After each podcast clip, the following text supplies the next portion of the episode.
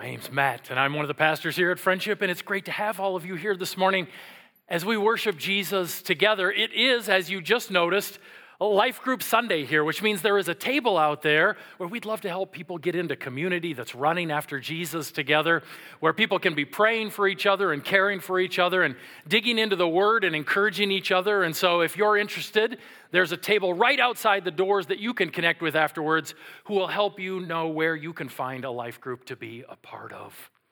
Uh, it's Life Group Sunday, and as you look around, there'll be a couple of life group leaders that you see who are wearing their life group shirts I flew in late last night from a family funeral in another state, hadn't tried my shirt on. And when I put it on this morning, it literally came down to here. So I was trying to think of what that would look like up here and what the camera might capture and how many of you would make fun of me for wearing a dress over the course of time. And so I am not in my life group leader shirt today, but that doesn't change the fact that today is Life Group Sunday and we'd love to help you get into a life group. Uh, we're, we're in the middle of our fall sermon series, which is called Creation and the Cross. What are we looking at in Creation and the Cross?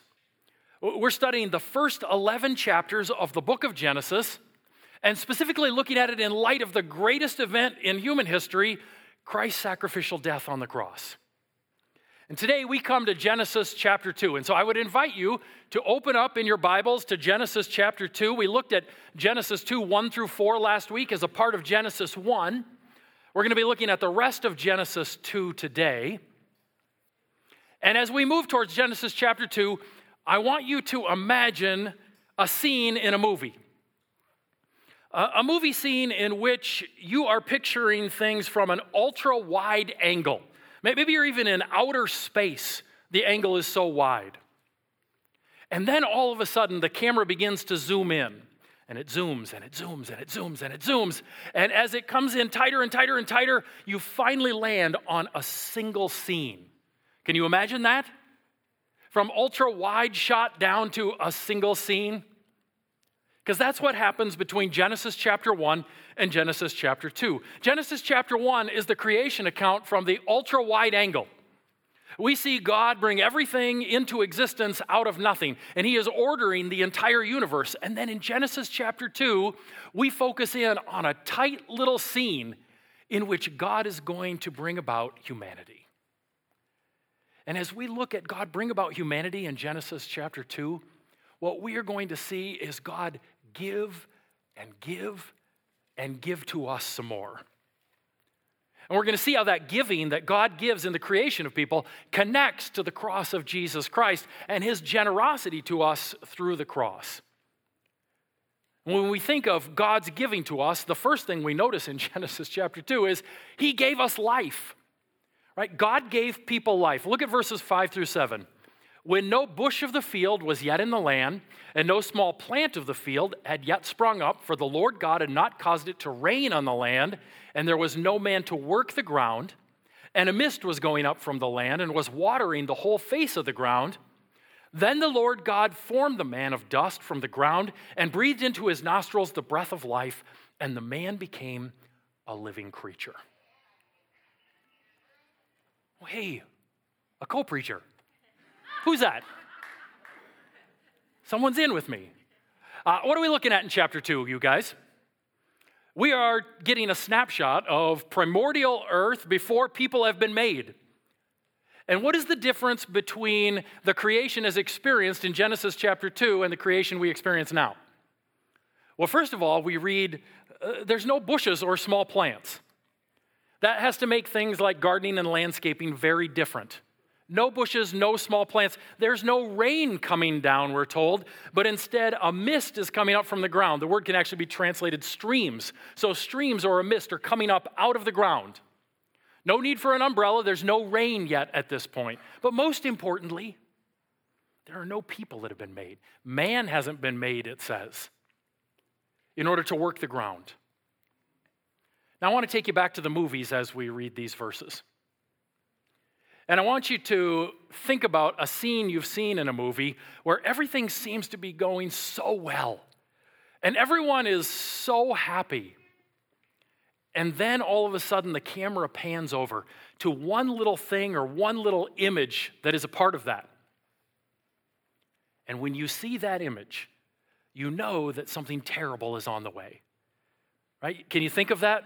Within some movie you've seen, everything's happy, everything's delightful, and then all of a sudden the camera zooms in, and because of what you see at that point, you go, horror is on the way. That's a little bit the way I feel when I am reading these verses. Because as we're reading these verses, we recognize that bushes and small plants, there haven't been made yet, but we can't, we can't read that without thinking about the fact that in the next chapter, because of sin, they're going to produce thorns and thistles and make getting produce very difficult. There's no rain. Water is coming up from the ground. And we can't read that without thinking about the fact that in a few chapters, God, through rains from the heavens and the bursting forth of the waters from the earth, is going to flood the entire planet because of the wickedness and the violence of humanity. We can't read about there being no man to work the field without recognizing that in the next chapter, because of sin, work is going to become hard, not the way that God designed it.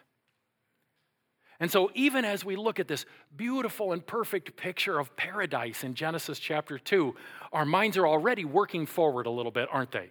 Already, he's calling our attention forward to the thistles and the thorns and the hard work and the flooding that's going to take place. But in chapter 2, God's going to make a paradise. And he starts with the making of a person, right? He makes man in verse 7. And what we see in the sentence where he makes man is a wonderful description that helps us understand where we fit in the created order. Are we gods? Right? Are we divine? Are we somehow uh, children of God in a way in which we are divine co creators? The answer is no. What does verse 7 say? We're a pile of dust and dirt that he scooped up in order to make another creature. That's it. We're not gods. We're not divine. We're not the maker. We're just a pile of dust and dirt that he swept up in order to make another living thing. But is that all it says in verse 7? No, he goes on to say, We're also the pile of dust and dirt that he swept up and into which he actually breathed his breath.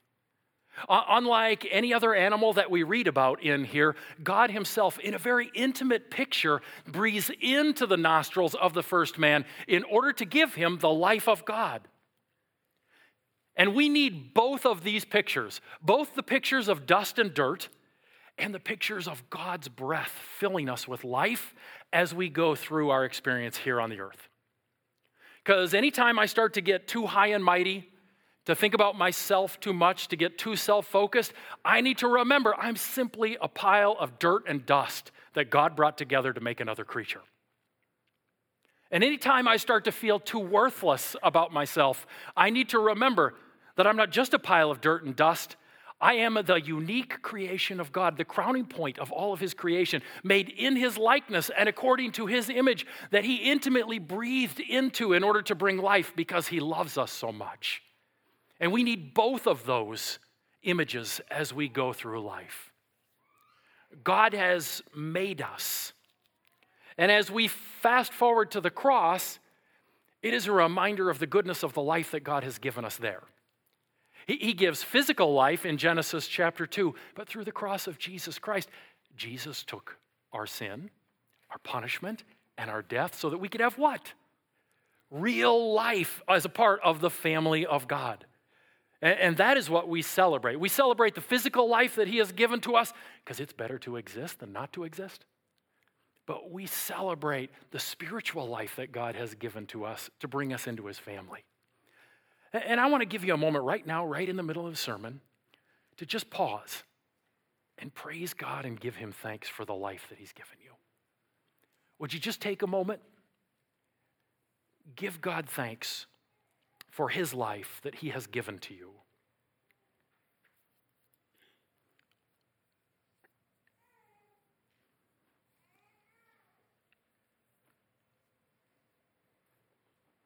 If you're a follower of Jesus Christ, the same God who breathed his life into Adam has sent his spirit, which both in the Hebrew and the Greek is a word related to breath or wind. He has sent his breath into you. And you now have life as a part of the family of God. And we praise Him and thank Him for it. But that's not all that God has given us that we give thanks for. We see in Genesis chapter 2, we can also give Him thanks for His great provision in our lives. Look at verses 8 through 14. And the Lord God planted a garden in Eden in the east, and there He put the man whom He had formed. And out of the ground the Lord God made to spring up every tree that is pleasant to the sight and good for food the tree of life was in the midst of the garden, and the tree of the knowledge of good and evil. A river flowed out of Eden to water the garden, and there it divided and became four rivers. The name of the first is the Pishon. It is the one that flowed around the whole land of Havilah, where there is gold. And the gold of that land is good. Bdellium and onyx stone are there. The name of the second river is the Gihon. It is the one that flowed around the whole land of Cush. And the name of the third river is the Tigris, which flows east of Assyria and the fourth river is the Euphrates. There are a few names in that passage. Because there are a few names in that passage, and a couple of them are familiar, people have asked the question again and again where was the Garden of Eden? Where was it? Uh, we're told here that there were four rivers, two of which still exist, and we know where they are. And because of those two rivers and where they are, people think, okay, it, it was in Mesopotamia, modern Iraq.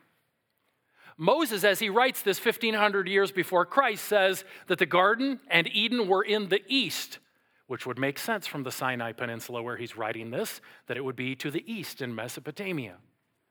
And so perhaps it is somewhere in there. But, friends, uh, let me encourage us not to spend a whole lot of time worrying about the exact location of the Garden of Eden. I can't think of any good that comes from finding the exact location. Instead, let us focus on the generosity of God as it is seen expressed here.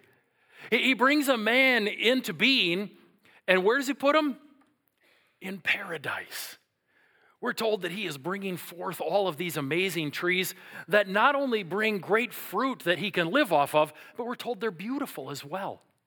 Rivers are running through the land. There are all of these precious stones and jewels that are mentioned here that are all a reminder to us that this is paradise that God has put him in. Why? Why, why would God put the man in paradise? Because our God is a good and generous God. Our God is a good and generous God. I want to give you a moment right now, again, in the middle of the message, to just think about his generosity and his goodness in your life. If you're anything like me, 100 things will happen to you over the course of the day. 99 of them are expressions of God's generosity and goodness, and one of them is challenging. And what do I focus on? God calls us to intentionally focus on His provision and give thanks for it. And so just spend a moment right now thinking of all the ways He's been good in your life, all the ways that He's been your great provider.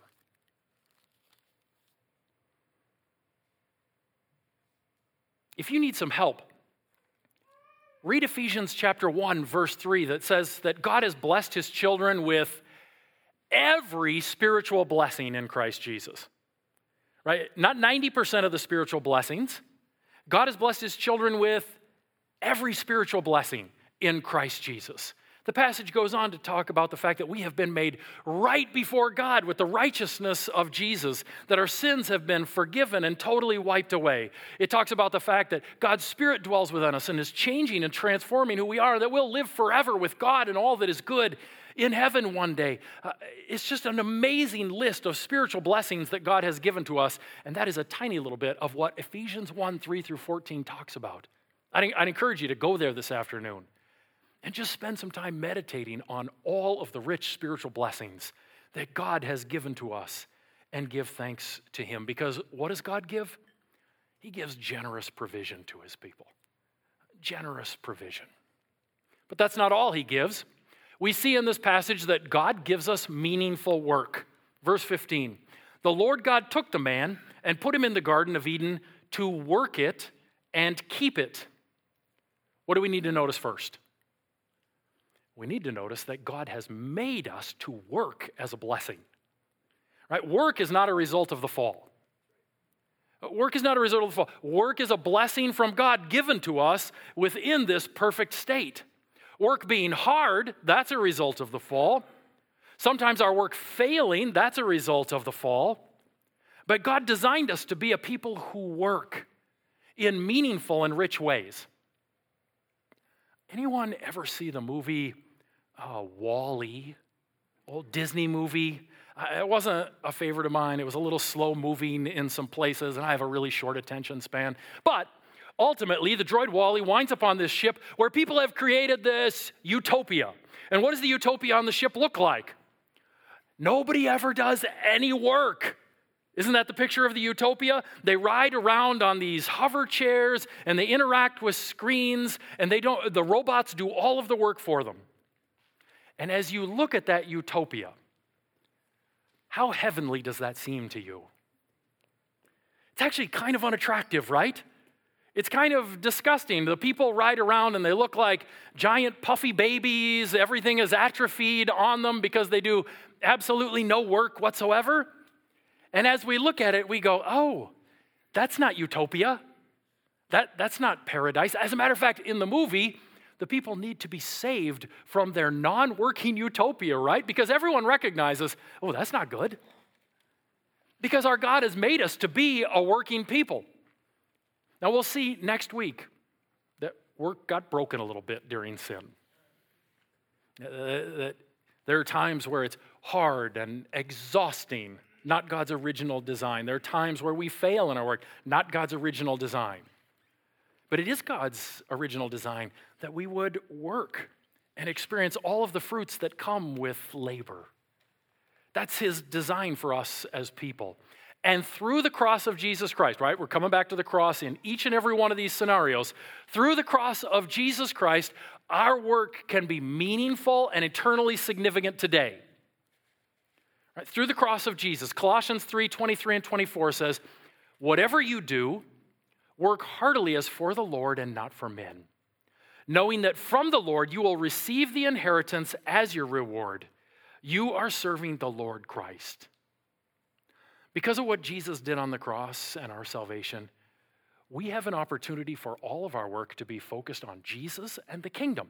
Whether we're talking about the jobs that we work or work that we're doing around our house, whatever it is, any work that we do has an opportunity to be focused on Jesus and the kingdom. Whether we're an IT professional or a nurse or a contractor or whatever we are, it doesn't matter. Our primary aim and focus in our work is to bring Him glory. We have an opportunity to glorify God through our attitudes and our effort. Right? We have an opportunity to glorify God through our attitudes and our effort. And more than that, God has set aside our places of work as our primary mission fields in life. That, that He has called us to make disciples. And the place where we spend six, eight, ten, twelve hours, whatever it is that you're there, like God has called us to be His light in that place. And, and to be those who share His good news in that place. And because of that, our work can have eternal meaning. No matter how much we dislike our job, no matter how horrible a boss we have here on earth, our work can still be fulfilling and eternally meaningful if our perspective is that we are working for Jesus and his kingdom. So, is that your perspective at work? Is that the way you, you see your work? Uh, not as some days that I got to get through to get to the weekend, not as my means to a paycheck so I can pay the bills. No, primarily as your mission, a place to express the glory of God to those around you through your attitude, your actions, and your sharing of the name of Jesus. God gives us meaningful work, and we see it here in the garden, and it is restored in meaning through the cross of Jesus Christ. Fourth, what does God give? God gives warnings. Okay, this one doesn't land in quite the same way as the others. But he does. For our good, God gives warnings. Verses 16 and 17. And the Lord God commanded the man, saying, You may surely eat of every tree of the garden, but of the tree of the knowledge of good and evil you shall not eat. For in the day that you eat of it, you shall surely die. There are two trees named in the garden. One is the tree of life. It represents all that God has for people, it represents life with God. And if we eat of that tree, There is life in that. As a matter of fact, as we'll see next week, life forever is found in the tree of life. And we see the tree of life planted again in Revelation chapter 22 as people experience the intimacy we were created for with our Maker. But in order to get to the tree of life, which Adam and Eve are told they can eat from, every tree in the garden you can eat from, in order to get to the tree of life, they have to go past the tree of the knowledge of good and evil. God gives them a warning about eating from the tree of the knowledge of good and evil. Because to eat from the tree of the knowledge of good and evil was to try and take God's job away from him. God is the one who knows and determines what is right and wrong. All Adam and Eve need is to do what God has laid out for them. But if they reach for that fruit, what they are declaring is God, that's nice that you've directed our steps. But we want to know for ourselves and determine for ourselves what is right and wrong. We want to be self determining in this and not simply follow along with you. We want your job, God. We want to be the determiners of right and wrong. And if they reach for that in pride and disobedience, God says there'll be death physical, spiritual, and eternal death that come about because of that. And so God gives them a warning hey, don't eat of that. As we fast forward to the cross of Christ, God gives all kinds of warnings around the cross of Christ, doesn't he? he? He is constantly giving warnings about the need to place our faith in Jesus, about the needs, about our need to have faith in the gospel of Jesus Christ, or else. It's in our favorite verse, right? John 3 16. For God so loved the world, he gave his only begotten Son, that whosoever believes in him shall not perish but have everlasting life. There is this amazing promise of everlasting life when we place our faith in Jesus Christ. But there's also this warning, right? If we don't, what happens? We perish. 20 verses later in John 3:36 we're told that if we don't place our faith in Jesus Christ the wrath of God remains on us. And so God is constantly giving us these warnings. Why? Because he loves his creation. And he doesn't desire that we should perish, but he desires that we would repent and place our trust in him. And so he gives us warnings along the way. He gave Adam a warning, and he gives us warnings.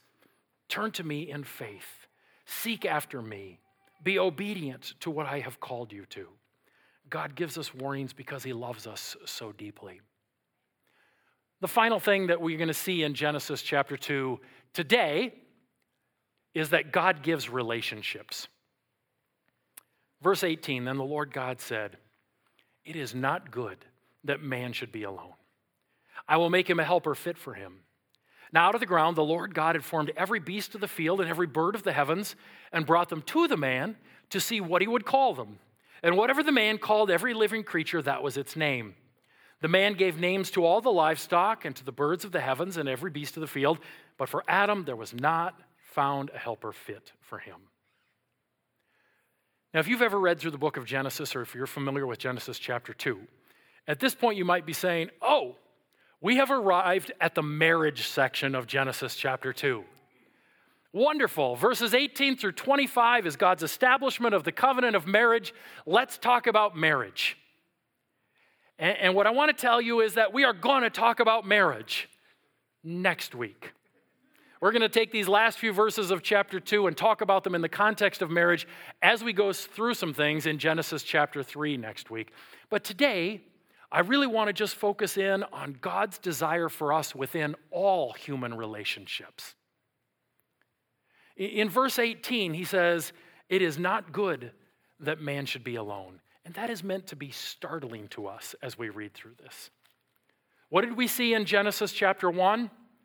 After every day, it is good. It's good. God is declaring it's good. It's good. It's good. It's very good. And then we get to verse 18 of chapter 2 and we hear, it's not good. Wait, what? It's good. It's good. It's good. Not good. It's meant to be jarring to us as we read this. And what is it that's not good? It's not good that man should be alone. Wait a minute. Is man alone? Isn't man in perfect relationship with God at this point? totally unhindered by sin? Isn't that enough? To be in perfect relationship with God, totally unhindered by sin, perfect communion with God? No. Right? As hard as it is for us maybe to say that, the answer is no according to Genesis 2:18. God hasn't just made us to be a part of vertical relationships. He's made us also for horizontal relationships. And so what we see here is that it is not good because the relationship that Adam has with God doesn't mirror the relationship that God has within the Trinity. In Genesis chapter 1, God says, "Let us right? Let us make mankind in our image. God has perfect loving relationship within himself. I know we've covered this before, but let me go back to it. Within Father, Son, and Holy Spirit, God is able throughout all of eternity past, before he made anything else that he could love, he was able throughout all of eternity past to perfectly express love within himself, within the Trinity so that forever into the past, the Father is able to perfectly love the Son, and the Son is able to receive that love, and the Holy Spirit is able to observe that love between the two people he loves most. Love fully expressed, given, received, and observed. Sometimes we don't pay attention to that idea of observing love and how much joy there is in that. And, and, as much as I love it when my wife shows love to me, as much as I love it when I get an opportunity to show love to her. Some of the greatest moments in my life are when my kids have showed love to my wife well, when my wife shows love to my parents well. I get to see those that I love deeply love each other well, and in that observation, there is great joy. And God is able to fully experience all that love is within the Trinity as he gives, receives, and observes love. As the Spirit gives love to the Father, the Father receives that love, and the Son has an opportunity to experience the joy of observing that love. The problem in Genesis chapter 2:18 is this expression of relationship doesn't exist. In Genesis 2:18 there is God and there is Adam. And it does not match the trinitarian pattern, right? The, the, the three-part relationship that God designed us for when He says, Let us make mankind in our image. And so, what's the solution? The solution is Eve. Right? She's the relationship solution because now Adam and Eve are able to operate within this three part relationship in the same way that the Trinity operates so that God expresses love for Eve, and Eve receives that love. And Adam has the intense delight of watching God express love for Eve. Eve expresses love for Adam, and Adam receives that love. And God loves to watch his children love each other well. And so, this three part loving relationship that is bound up in the Trinity is now able to be expressed within humanity. And it is God's design for our relationships within the body of Christ. Not just Adam and Eve, not just within marriage, although we'll get to that next week, but in every relationship. God brings us into relationship with God so that now we can have these three part relationships with each other, where I love you, and you receive that love, and God delights in watching his children love each other well. And you love God and worship him and God receives that love and worship. And I have the great delight of watching you express that love. And so now we are able to, through the work of Jesus Christ bringing us into relationship with God, fully express relationship the way that God designed it when He said, Let us make mankind in our image. This is only possible through the cross of Jesus Christ. He's the one who brings us into the family of God so that we can experience these kinds of three part relationships that we were designed for. And as we do so, His Spirit fills us with fruit that help us live out those relationships. If you think through the fruit of God's Spirit, most of them can only be expressed in relationship. Things like love and kindness and gentleness and faithfulness, these only can be expressed in relationship. And so God says, I'm going to bring send my spirit and he's going to change you and change the way that relationship works among you. He says, you, you know how you're going to be able to tell my people? You're going to be able to tell my people by the way that they what? Love one another. Isn't that what he says in John 13? This is how all people will know that you're my disciples if you love one another. He says the way that people are going to be able to tell that the Father sent the Son in John 17 is the unity that you have as a people. And so God has made his people for love and unity and gentleness and patience and care. He has made us to be that body together. And if we don't see that love and unity, that's because the gospel of Jesus Christ isn't active and taken root there, because wherever Christ goes, love and unity follow among people. Wherever Christ goes, love and unity follow among his people. This is possible because of the work of Jesus Christ. He has not only died so that we can have relationship with God, he has died so that we can have proper relationship with each other. We can enter into the body of Christ and love each other well and love each other rightly. I, I love that Genesis 2:18, it is not good that man should be alone, has come to us on Life Group Sunday. Uh, because our life groups are a primary expression for us of how we come together in order to care for each other, pray for each other, love each other well. As I look out, I see members of my life group that are here today who love and care and encourage me. Hopefully, I do the same thing for them. And so, friends, if you don't have that in your life, again, I want to encourage you to visit that table out there. We'd love to connect you with a life group um, so that you need not wander through this alone, but with people who love you and want to strengthen and encourage you. These kinds of new relationships that God makes for us are only possible because of what Jesus did on the cross. They're only possible because of his redeeming work, making us right with God so that we can be right with each other. And as we take the elements of the Lord's Supper today, I want to invite you to think about them relationally. To think about what God has done in the sending of his son Jesus so that we can have right relationship with him. But also what he has done, the sacrifice that he has made so that we can have right relationship of love and unity with each other. We're going to spend a moment just contemplating and thinking about Christ and what he has done. When your heart is ready, I'd encourage you to go up to the tables. There's two in the front and two in the back that you can go to. There'll be a couple of songs that we sing before we take the elements together, but bring the elements back and we'll take those together. If you can't get up to get to the elements, uh, Kyle is back here with a tray, and if you just wave your hand, he'd love to bring those elements to you. But let's spend some time continuing to worship God as we prepare to take this supper together in remembrance of him.